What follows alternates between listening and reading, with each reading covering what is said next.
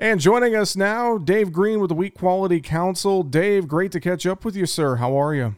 Uh, we're doing great. Glad that we had a successful tour, and uh, everybody I think learned a lot. We're glad to be on our way home. Well, a successful tour indeed. I know uh, getting the final estimates in 49.1 bushels per acre for spring wheat, 39 bushels per acre for durum. Those are pretty similar to what USDA has out there. Uh, just in general, Dave, talk about the week. Talk about what you saw across uh, parts of North Dakota and uh, Minnesota as well. What did everyone see?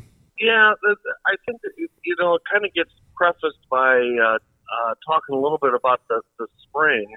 Uh, they they were coming out of a pretty wet wet uh, winter, and uh, they had they had started planting, and after about a week or ten days of planting, they had a couple snowstorms and some rain, and so everything kind of got pushed back a couple weeks, and then and then you know it it just uh, I think the look of the crop is is different than most years because there's diversity in in in stage of development.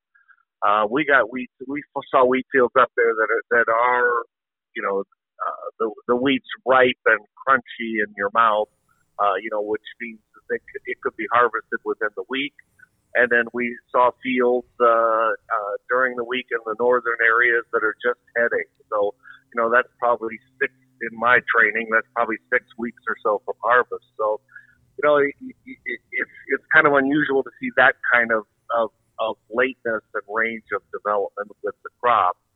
But having said that, the crop looks great. You know, there's no substitute for planting in the in in you know all all but muddy fields, and and uh, they've drawn on that good soil moisture all year. The crop is uh, thick in most areas and uh, and healthy looking. It looks like they've got fertilizer on it. They've got their uh, uh, fungicides on it, and it, and it just looks like a pretty healthy crop overall.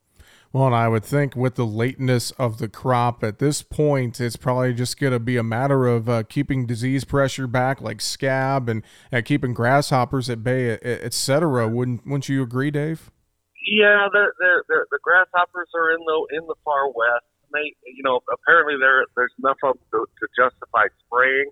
We took, met with a few growers who were who were spraying their their borders, and uh, one of them even did sprayed a couple fields uh, to try to keep those counts down. But I don't think I, I think it's like all it's like the scab and the root rot and the the, the smut and the the things you always see the stem maggots that we see every year you, you, it's great to be able to see them because you can show people what's going on.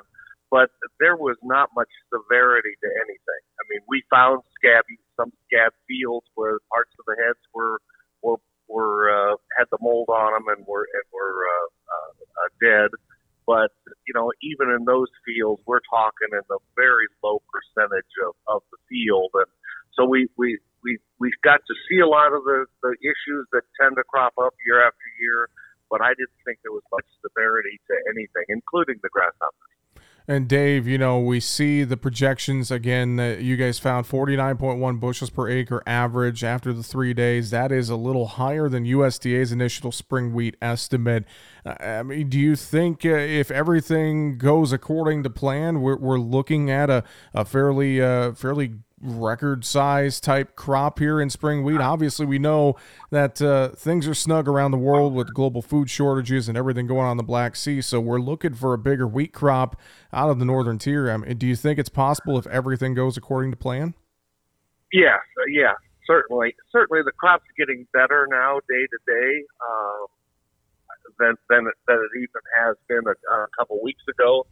So the crop's still adding kernels there's uh, there's still uh, you know a week or, or two weeks even for uh, for these fields to uh, continue to fill uh, properly, and so the weather they're having up there, you know, in, in the in the 70s, you know, I think they're going to have an occasional day into the high 80s or 90s even over the next few weeks, but but it doesn't look like they're headed for you know, extreme high temperatures that would top off the crop. I, I, I have every expectation that the things they continue to have good grain filling weather for the next 10 days, that the crop will be bigger, yes.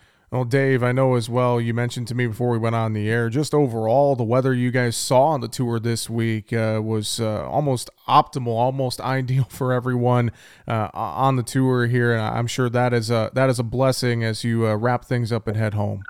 Yeah, and even the, the you know you, you worry about scab because that high you get into that high humidity at uh, and and in in wet fields with you know you end up with heavy dews and then high temperatures and and there's that, that's not there. The, the, it's it's just very much what you'd expect. We were waking up and it was 63 degrees and didn't get to 70 until 10:30 in the morning. So it is unusually low humidity and and low temperatures, which are just going to be perfect for the crop.